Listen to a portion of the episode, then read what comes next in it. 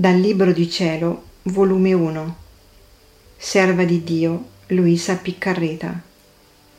Capitolo 54 Delle volte, trasportandomi con lui, mi portava nel paradiso. Delle volte, trasportandomi con lui, mi portava nel paradiso. Ed ivi ascoltavo i cantici dei beati, vedevo la divinità i diversi cori degli angeli, gli ordini dei santi, tutti immersi nella divinità di Dio, assorbiti, immedesimati. Mi pareva che intorno al trono ci fossero tante luci, come se fossero più del sole risplendente, che a chiare note queste luci denotavano tutte le virtù e gli attributi di Dio.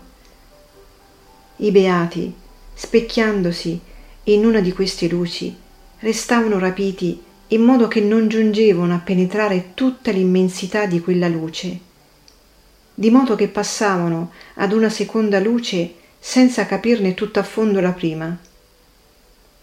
Sicché i beati in cielo non possono comprendere perfettamente Dio, perché è tanta l'immensità, la grandezza, la santità di Dio, che mente creata non può comprendere un essere increato.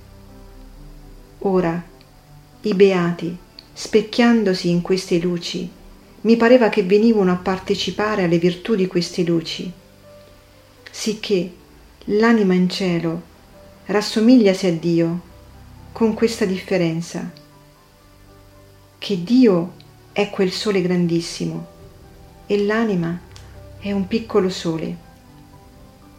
Ma chi può dire tutto ciò che in quel beato soggiorno si apprende mentre l'anima si trova in questo carcere del corpo? È impossibile.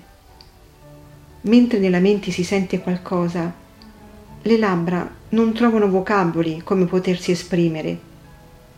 Mi sembra come un bambino che incomincia a balbettare, che vorrebbe dire tante e tante cose, ma alla fine resta che non sa dire neppure una parola chiara.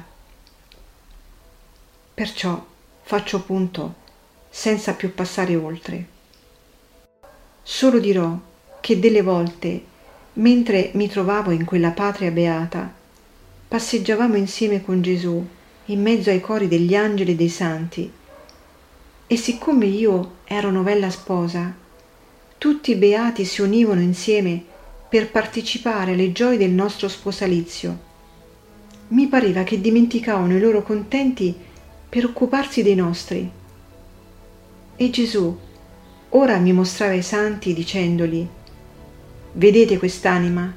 È un trionfo del mio amore, il mio amore tutto ha superato in lei.